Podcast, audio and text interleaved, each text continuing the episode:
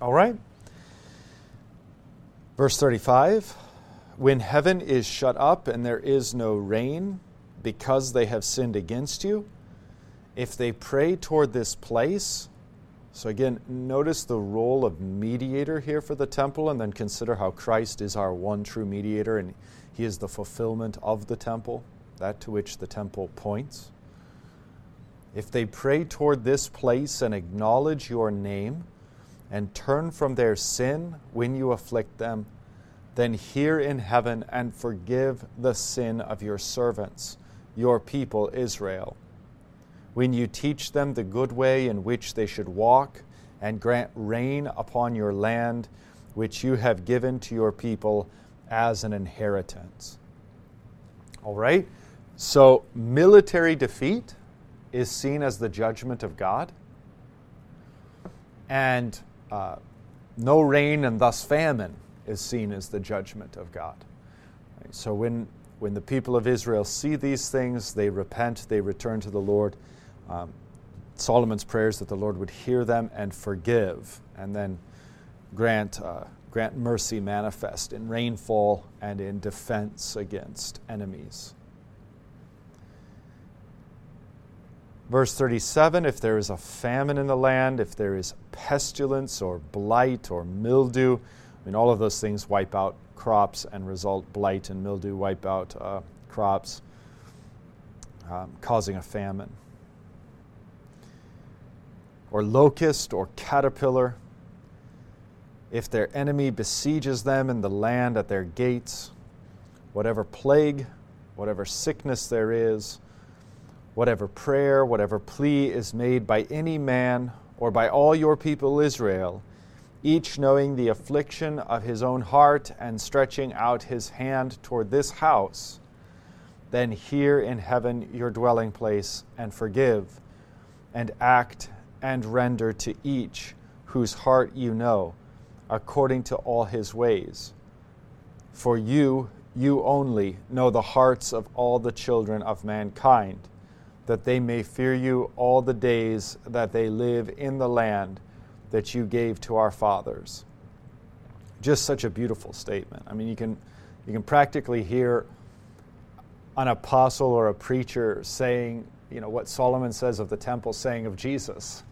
Or you can hear Jesus saying it about his cross. you know, there's different ways to think about this. There's a, a nice fluidity and imprecision, but but the type remains. You know, whenever we find ourselves with these temporal consequences of our sin, and many, many are now expanded and listed here we pray and plead toward the mediator, which in this case is the temple, but in the ultimate sense, of course, is only our Lord Jesus, the one mediator between God and man.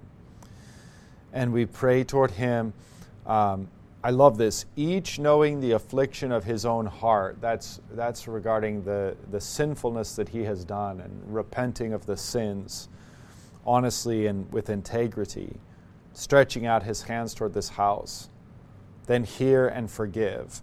And then here, verse 39, I think, is, is very beautiful, very nuanced. and it also trims us of this idea of this kind of cookie cutter repentance and cookie cutter grace, as if it's just all sort of the same suburbia where all the houses look exactly the same, all the repentance is exactly the same, all the forgiveness is exactly the same. Um, we need to strip ourselves of this idea. And a verse like this really helps us with that. Then hear, verse 39, then hear in heaven your dwelling place and forgive and act and render to each whose heart you know. See, there can be a difference and a disparity based on God who reads the hearts of men. I mean, in, in Lutheranism as of late, we've just had, again, this overly simplistic approach where it's like God reads the hearts and they're all sinful, they're all desperately wicked, and that's it. And then He just grants grace to all, and that's it.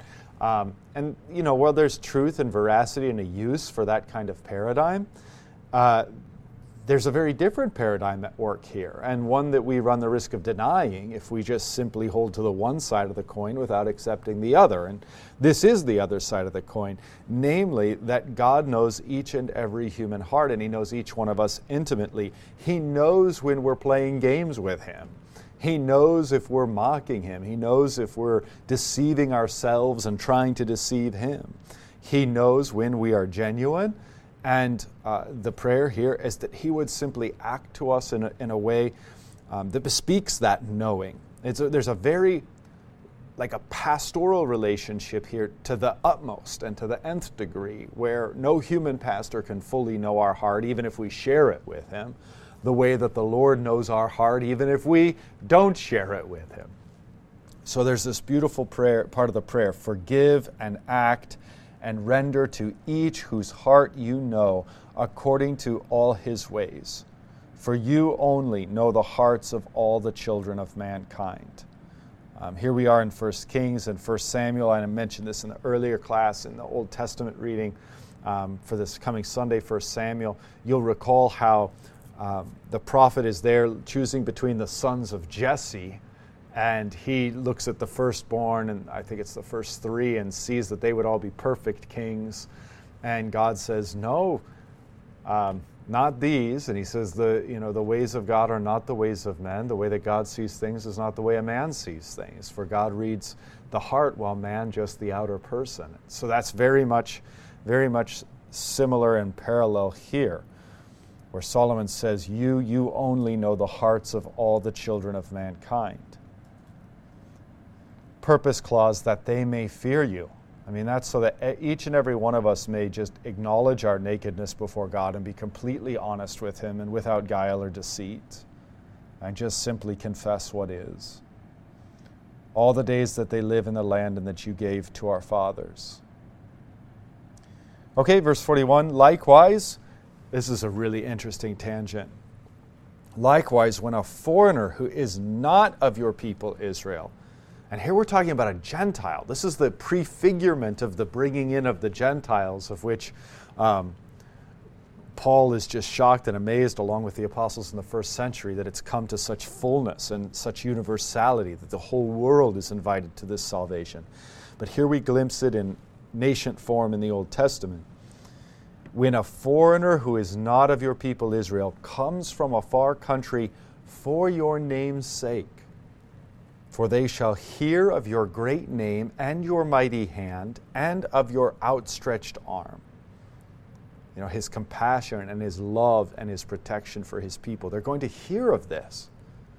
When he comes and prays toward this house, here in heaven, your dwelling place, and do according to all for which the foreigner calls to you.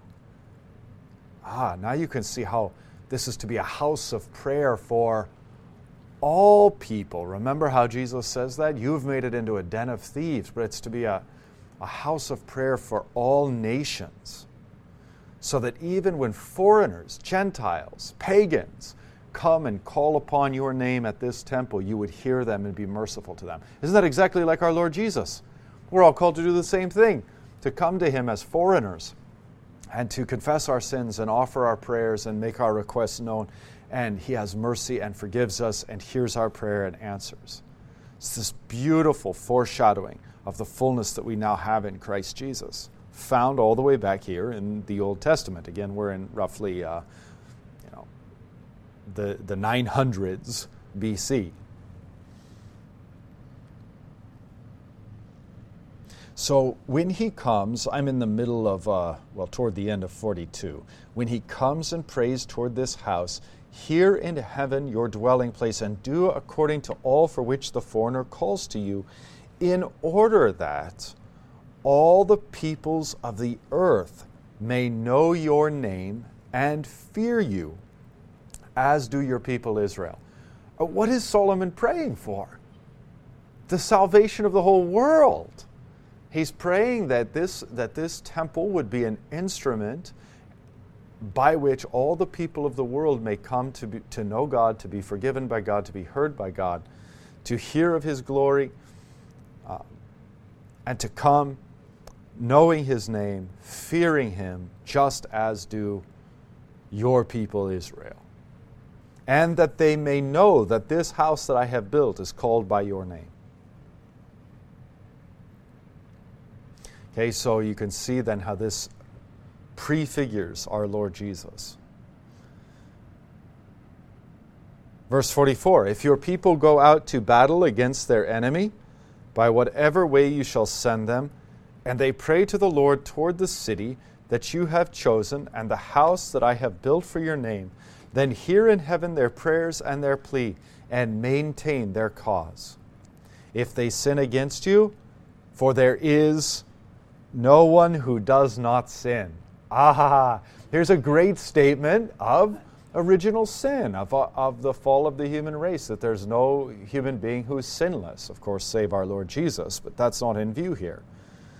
If they sin against you, for there is no one who does not sin, and you are angry with them and give them to an enemy, so that they are carried away captive to the land of the enemy, far off or near, Yet if they turn their heart in the land to which they have been carried captive, and repent and plead with you in the land of their captors, saying, We have sinned and have acted perversely and wickedly.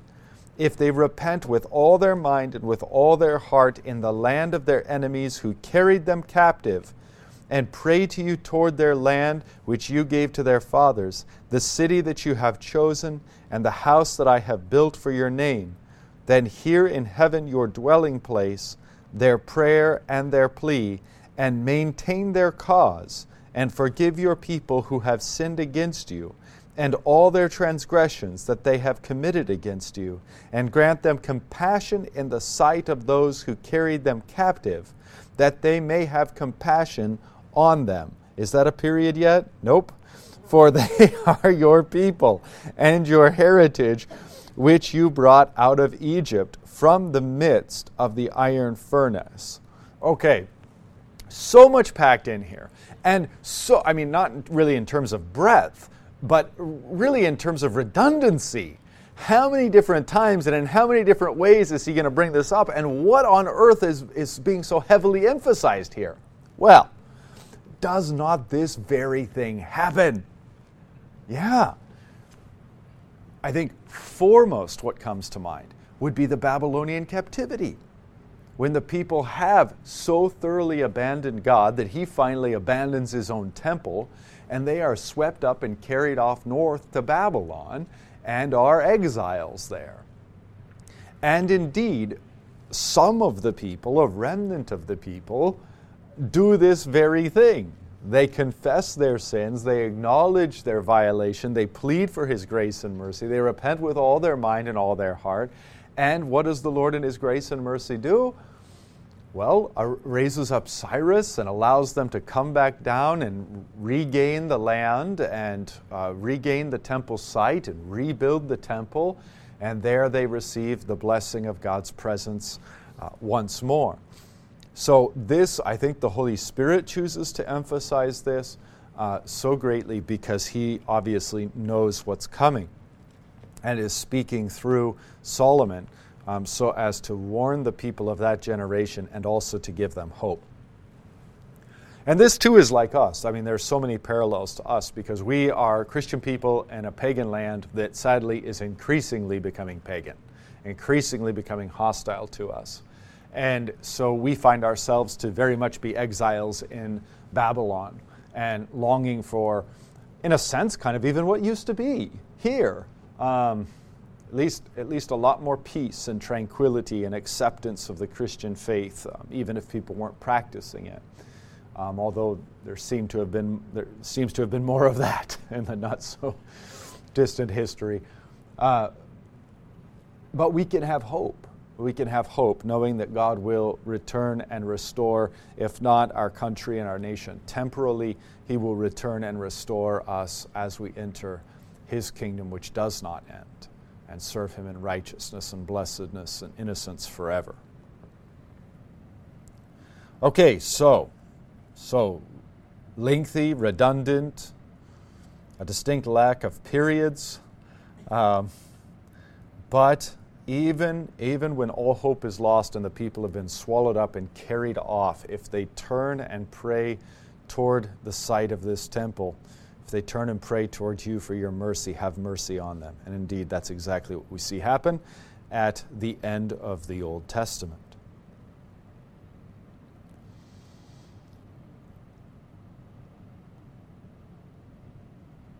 Okay, um, from the midst of the iron furnace, that's just simply a reference to uh, their slavery, the very, very harsh conditions of their slavery in Egypt, and how God, uh, you know, Solomon is reminding them that, that Israel is your people, your heritage, which you brought out of Egypt from the midst of the iron furnace. Verse 52 Let your eyes be open to the plea of your servant. Now, the plea of your servant is very interesting language. Of course, it can mean the king, but ultimately it's talking about Christ. Uh, Isaiah, in Isaiah, you recall, he is the suffering servant. And so the servant is probably best understood, even in this case, as a, an explicit reference to Christ. Let your eyes be open to the plea of your servant and to the plea of your people Israel. Solomon can mean that temporally in terms of himself and his generation. He means more than that, as is evidenced by his prayer. And of course, Christ is clearly in view for all of us. Verse 53 For you separated them from among all the peoples of the earth to be your heritage as you declared through Moses, your servant. Yeah, now we get to it, and how Moses was the mediator of the old covenant, and the new servant is going to be the mediator of a new covenant, uh, that covenant which is in the blood of his cup, as he says. This is the new covenant in my blood. And we're going to have one servant, Moses, and a greater servant yet in Christ Jesus. So, for you separated them from among all the peoples of the earth to your heritage, to be your heritage as you declared through Moses, your servant, when you brought our fathers out of Egypt, O Lord God. All right. Well, as the uh, section break indicates, here ends Solomon's prayer of dedication, properly speaking. And we go into his benediction and blessing, which is shorter and yet somehow uh, even more substantive, even meatier. Before we do, any thoughts, any questions, anything I uh, ran too fast over in that last section?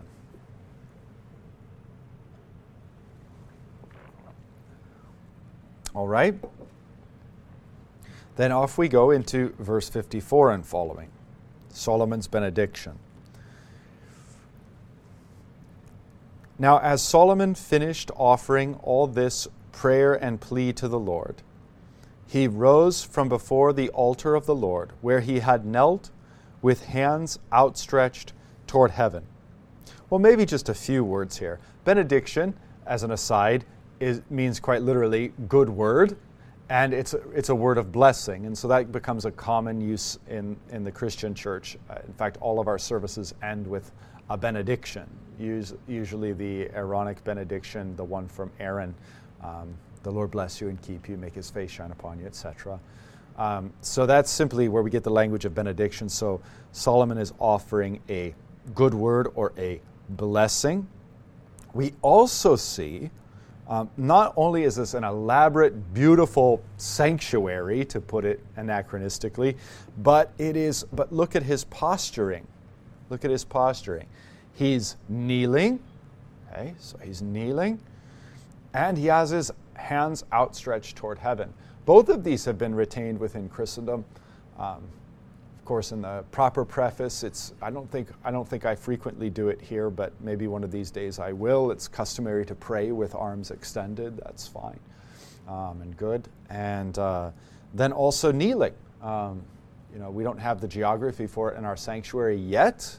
Um, but at least a communion rail and kneeler would be a good start, and we're working on that, so that would give us opportunity.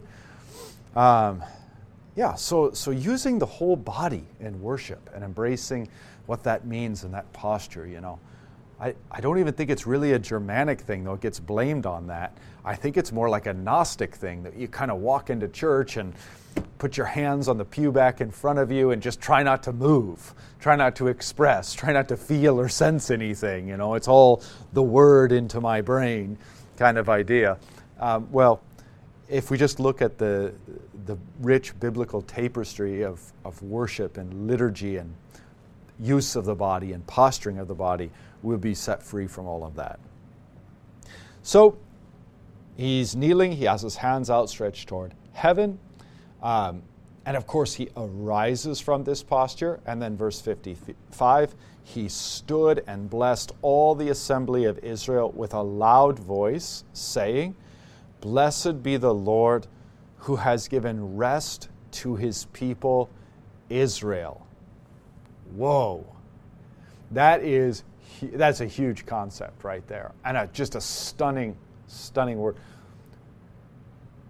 The rest is the presence of God in their midst. The rest is the Sabbath by which God is honored and points to the ultimate Sabbath, which is the dwelling place of God with man at the end of this life, at the end of this world, eternal rest. In other words, eternal rest, a foretaste of eternal rest, has come into our midst in the presence of the temple.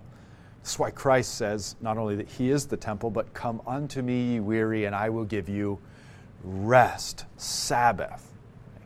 So I don't want to do a whole Sabbath theology here, but you remember the Sabbath, even from the Garden of Eden, on the seventh day, God rests. And so there is this rest for the people of God as they, on the Sabbath day, turn and pray toward the temple. And they receive the rest of the God who does all for them and serves them. So there's a divine service motif in here. He came not to be served, but to serve uh, to gird his loins and, and serve the people gathered at the table of Abraham, as Jesus would later put it.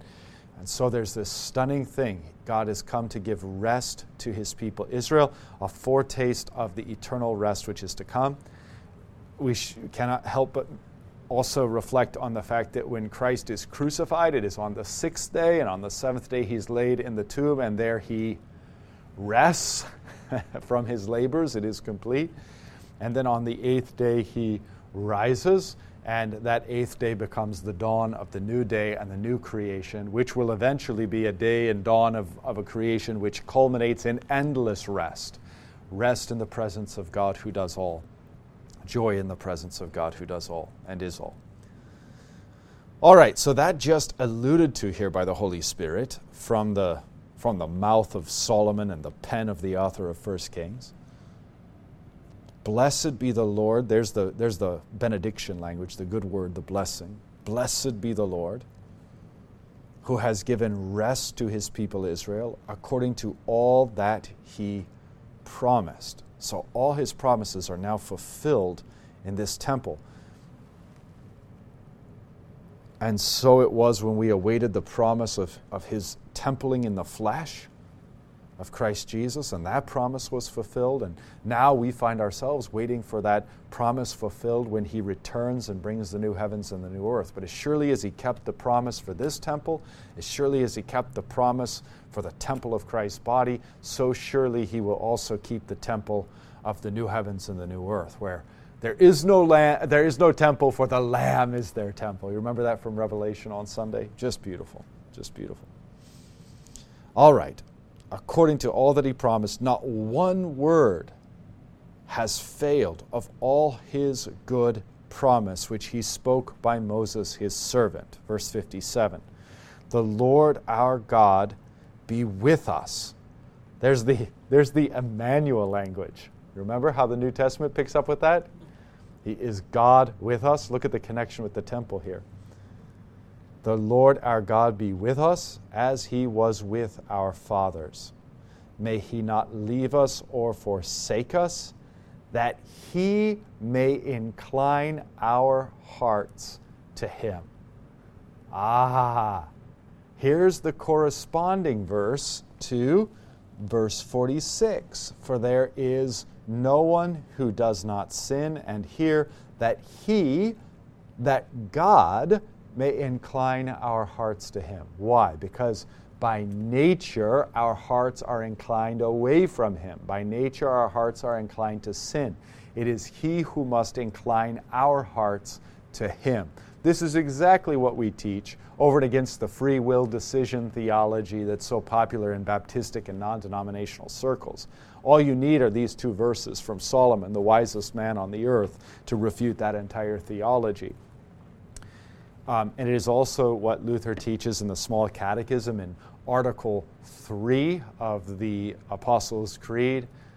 To say I believe in the Holy Spirit is also to say that I believe that I cannot, by my own reason or strength, believe in the Lord Jesus or come to Him. But the Holy Spirit has called me by the gospel, enlightened me with His gifts, or in the language of Solomon, inclined my heart to Jesus, inclined my heart to Him. Beautiful, beautiful statements on original sin in verse 46, and beautiful statement on um, sola gratia monergism in verse 58 that he may incline our hearts to him to walk in all his ways and to keep his commandments, his statutes, and his rules, which he commanded our fathers. Note again, this is not self righteousness. This is not bad theology. He knows full well that there is no one who does not sin, and yet the goal is to not go on sinning that grace may abound. The goal is to walk uh, in, in the way of the Lord, keep his commandments, his statutes, and his rules, which he commanded our fathers. That's the goal. Of course, we will sin. Of course, God will send his law and punishment. God willing, we will repent and receive his grace and mercy. God willing, he will incline our hearts to him once more, that we again seek to walk in all his ways, keep his commandments, statutes, and rules, etc. And that is the Christian cycle, the Christian cycle of life. And it's a daily cycle where we set out to do the Ten Commandments, and at the close of the day, we repent and ask God for his forgiveness and receive that forgiveness and wake up and set out to do the Ten Commandments. And that's our daily cycle. And the weekly cycle is the same. We come before church and we say we come into church and we say before God, I, a poor, miserable sinner, and we make our confession. We receive absolution from the pastor. We set about our lives again with renewed spirits and right hearts and clean consciences. And we go to the work, we do what we can do, and by the, by the next Sunday, we're saying, What? I, a poor, miserable sinner. I've, I've, you know, I may have done better than the week before, I may not have, but be that as it may, here's my confession. Please absolve me and forgive me. That's the, that's the weekly cycle of the Christian life. And this is exactly how God would have us live. And this is, this is indeed um, living with God and walking with Him with all our heart, as David did, and as God desired Solomon to as well.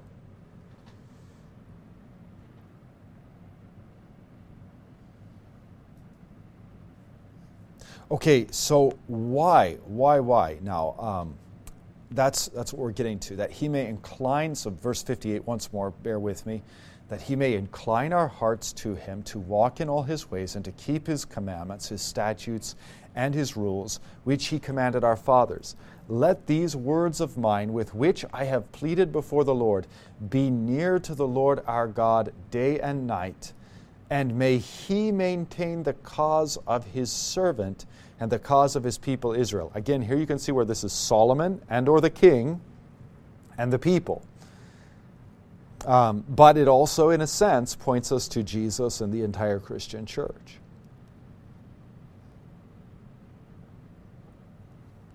He may, may he maintain the cause of his servant and the cause of his people Israel as each day requires, that all the peoples of the earth may know that the Lord is God. And here is the corresponding verse to what we found back in verses 41 through 43 namely, that this entire intent of the temple is not only to draw Israel, but ultimately to draw all the peoples of the earth to faith in the one true God. And of course, where the temple in, in largely fails, Christ largely succeeds. Verse 61 Let your heart therefore be wholly true to the Lord our God, walking in his statutes and keeping his commandments, as at this day. So again, there's no cynicism here, there's no, you know, there's no error here, to say the least. Your heart, wholly true to God, is the same heart that confesses that there is no one who does not sin. It's the same heart that confesses, May, may you, Lord God, incline our hearts to you, otherwise, our hearts will be disinclined toward you. Um, and now, may you also incline our hearts to you that we may um, hold true to you, our Lord, our, our Lord and our God, and walk in your statutes and commandments. Okay. That's the benediction, that's the blessing. So, as we march through this liturgy of the new temple, we have a blessing of the Lord, a, a, kind of preliminary benediction back in verse 12 and following, a prayer of dedication, which is lengthy, and then a closing benediction that we've just read. Now we get to the action of the liturgy, which are the sacrifices. So, verse 62 then the king and all Israel with him offered sacrifice before the Lord.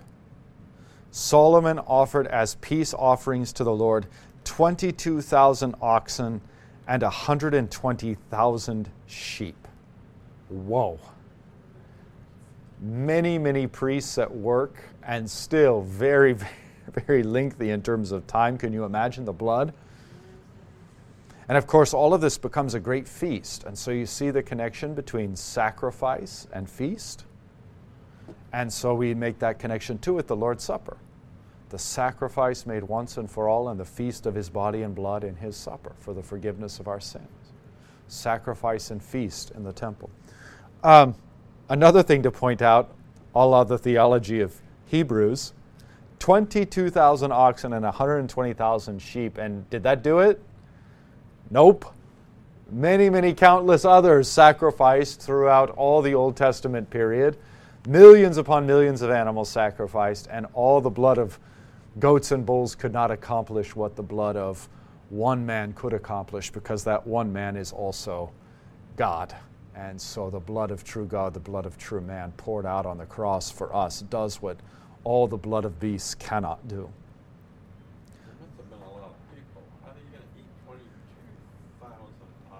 Yeah, yeah, there's tons of people, tons of people. And they're not doing the, I, you know, I'm, not, I'm hardly an expert on this, so don't press me too hard. But, but they're hardly doing this kind of like butcher shop thing that we do where you get every last piece of meat, you know, and I mean, there's, there's only portions that, that go out and are consumed, and, and maybe not even all of it. Maybe, some, maybe that which is not consumed is burned. That the text doesn't explicitly say, but there is precedent for that. For example, if there's leftover uh, Passover lamb, um, you, you burn what, what is not consumed. So that may be what they did. Who knows? Okay, well, verse 63 again, Solomon offered as peace offerings to the Lord 22,000 oxen and 120,000 sheep. You know, and I think too, uh, we might interject here, probably over the course of some days, possibly even weeks, I don't know. Um, in a minute, we're going to see that this, this ta- seems to take place in the context of the Feast of Booths. I don't want to get too tight with the timeline because I'm not sure the text even allows for that. But to say the least, this sacrifice might have taken place over the course of a week as well. Um, so the king and all the people of Israel dedicated the house of the Lord. Verse 64 the same day the king consecrated the middle of the court that was before the house of the Lord. For there he offered the burnt offering and the grain offering and the fat pieces of the peace offerings, because the bronze altar that was before the Lord was too small to receive the burnt offering and the grain offering and the fat pieces of the peace offerings. So Solomon held the feast at that time. Here's what I mean about the kind of difficult to nail down chronology and all Israel with him, a great assembly from uh, Lebo Hamath to the brook of Egypt before the Lord our God seven days. And so, you know, it seems to be was there feasting all seven days? Yeah, perhaps so. Is there slaughter all seven days? Yeah, perhaps so. Um, the feast, if you drop down to the study note, says that this is the Feast of Booths. The Feast of Booths. And you can go read up on the Old Testament feasts if you like, pages 200 through 201 in your Lutheran study book, study Bible. okay, verse 66 On the eighth day, he sent the people away, and they blessed the king and went to their homes, joyful and glad of heart for all the goodness that the Lord had shown to David his servant and to Israel his people. So David here is still clearly in view, the shepherd king. Um, and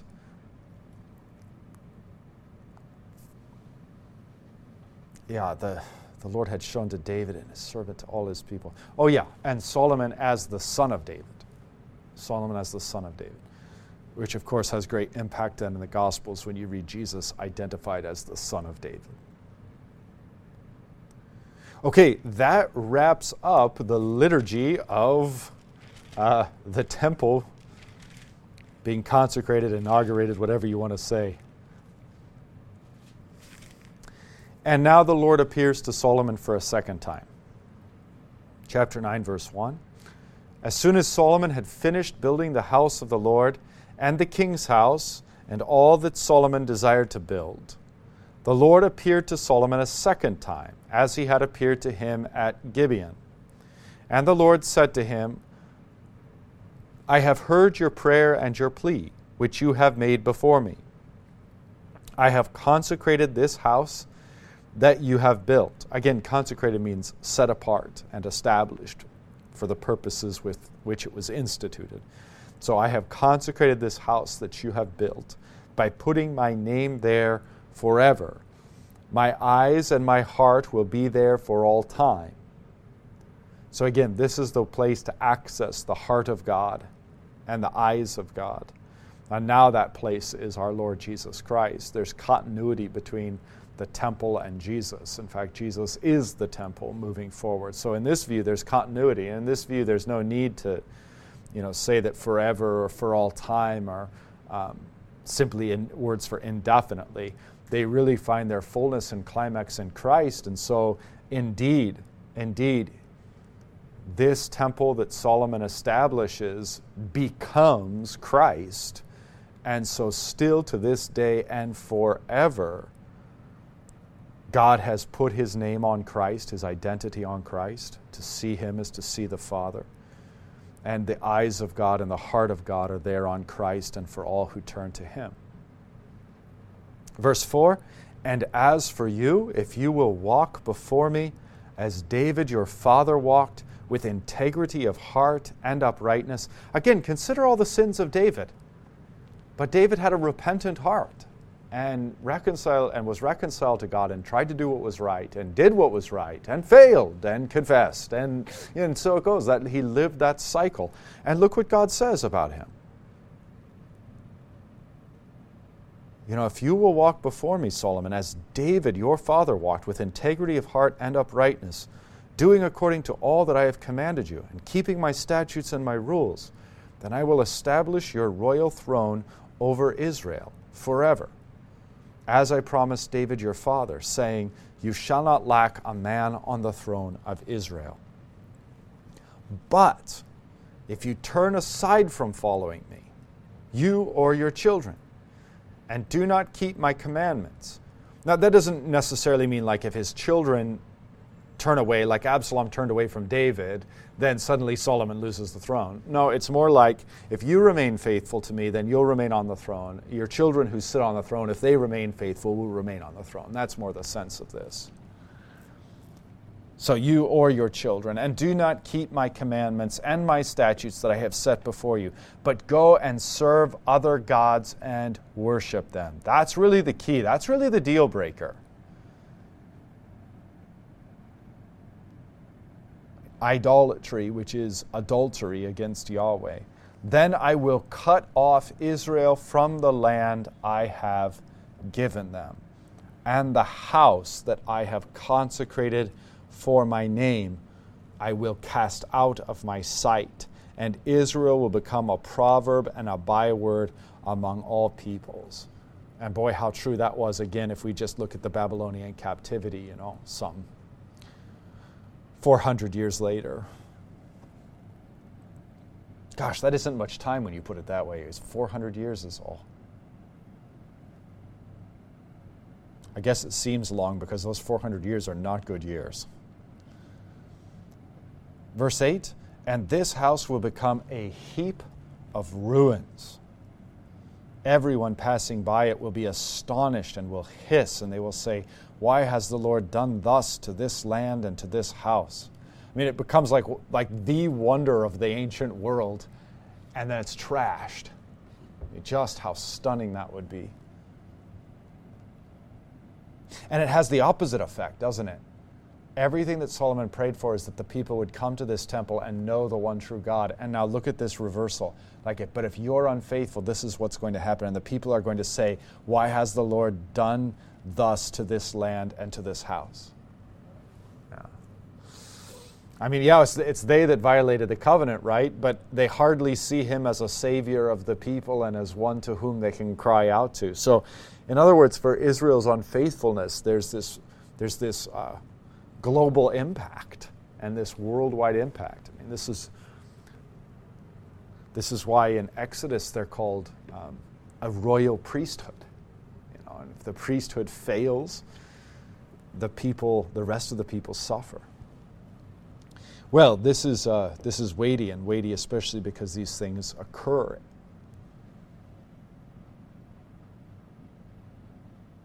Why has the Lord done thus to this land and to this house? Verse 9 Then they will say, Because they abandoned the Lord their God, who brought their fathers out of the land of Egypt, and laid hold on other gods, and worshiped them, and served them. Therefore, the Lord has brought all this disaster on them. So Israel becomes a scandal. And God had taken them to be the apple of his eye and the inheritance and the, the prized possession of the world. Because they turned their back on God, they've now become the dregs and they've seen as you know, no other nation on earth was blessed the way they were blessed, and they squandered it and threw it away. And I think still by parallel, you know, the Old Testament is so parallel to the New Testament in many respects, that's unfortunately how we in the church see um, perhaps the majority portion of the Jewish people who have rejected Jesus. You know, it's like you had everything. You can hear Paul's pain even in the first century. You know, you had everything. You had every possible advantage, and still you did not believe. Paul's hope and argument is that by you, Israel, by you, you know, Jewish people of the first century rejecting Christ, the Gentiles are coming in. May they come in and make you jealous so that eventually you come in. But sadly, and at least in terms of large scale, that, that did not happen and by all appearances will not happen. Okay, so these are weighty words weighty words, but especially in light of the fact that Solomon himself falls. And um, you know the question of his ultimate salvation is, is somewhat open. I tend to I tend to hold out hope and think that he is ultimately saved, um, but that the vast majority of his uh, his adult life and his reign is tainted by his idolatry and the consequences that brings upon him and his kingdom. Uh, you know, cannot be overstated. But doesn't he write Lamentations after that? Well, yeah, that's that goes into this theory of um, whether or not whether or not Solomon is in the end converted is uh, those texts that we have in Holy Scripture from him. At what point in time do those come? Um, and one could one could argue that. Um, well, I don't know. I don't want to get into the technical argument because I'm sure that there's a technical argument. But it, let's suffice it to say, when you're looking at Lamentations, you mentioned, is that is that him? I can't recall off the top of my head. Is that Solomon who writes Lamentations? Or is that Jeremiah? I can't recall off the top of my head. If anybody can Google that for me, let me know. Um, but yeah, even even I mean, when I taught through Ecclesiastes, we wrestled with this a little because how can you read Ecclesiastes and, and see here like an entirely fallen person, like a, a like a faithless, godless person? Um, did anybody find Lamentations? It's gonna bug me.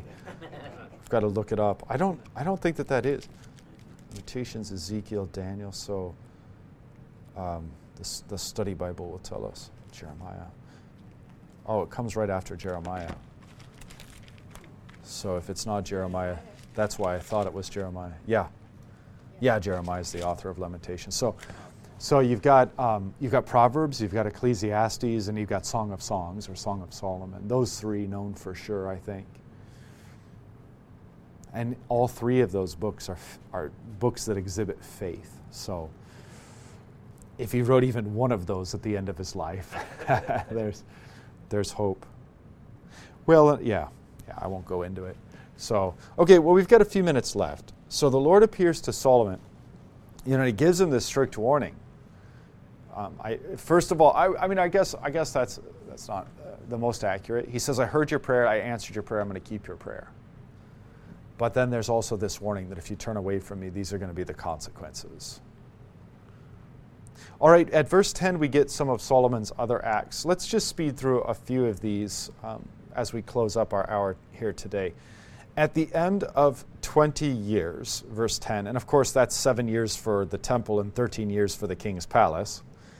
At the end of 20 years, in which Solomon had built the two houses, the house of the Lord and the king's house, and Hiram, king of Tyre, had supplied Solomon with cedar and cypress timber and gold as much as he desired, King Solomon gave to Hiram 20 cities in the land of Galilee. So this was the payment. As those cities profit, um, pay taxes, it goes to Hiram, and that's his, that's his payment. It's rather an ingenious uh, payment structure there, isn't it?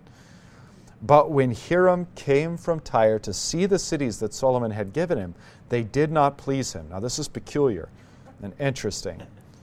Okay, so you kind of have two different options. Either Solomon really did short shrift him, in which case that kind of functions in the narrative to show that, hey, even though everything was glory, already Solomon's selfishness and corruption was showing through.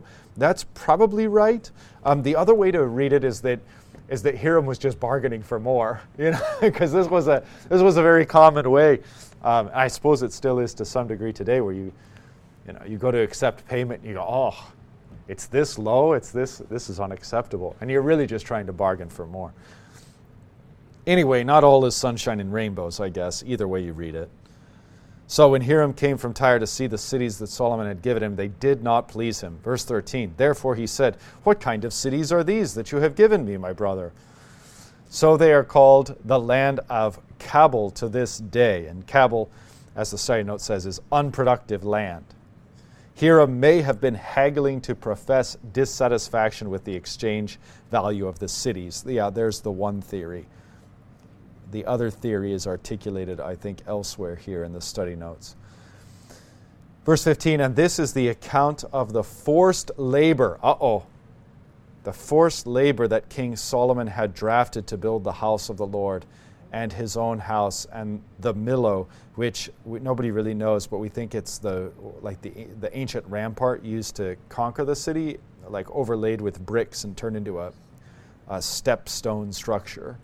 So you've got, anyway, his own house and the Millo and the wall of Jerusalem, and Hazor and Megiddo and Gezer. Pharaoh, the king of Egypt, had gone up and captured Gezer and burned it with fire, and had killed the Canaanites who lived in the city, and had given it as dowry to his daughter Solomon's wife. I mean, here's where you could, you're poised to see that Solomon's wives are political in, in general. Um, yeah, but here's how you get a, di- a dowry. go wipe out another city. take its riches and slave its people. Happy wedding day, honey. I don't know. It's, ancient world was uh, was fascinating. Okay, well, I see we're out of time. I would love to continue on, and I know we're in the middle. We'll flesh this all out and get to the bottom of all this uh, next week. The Lord be with you.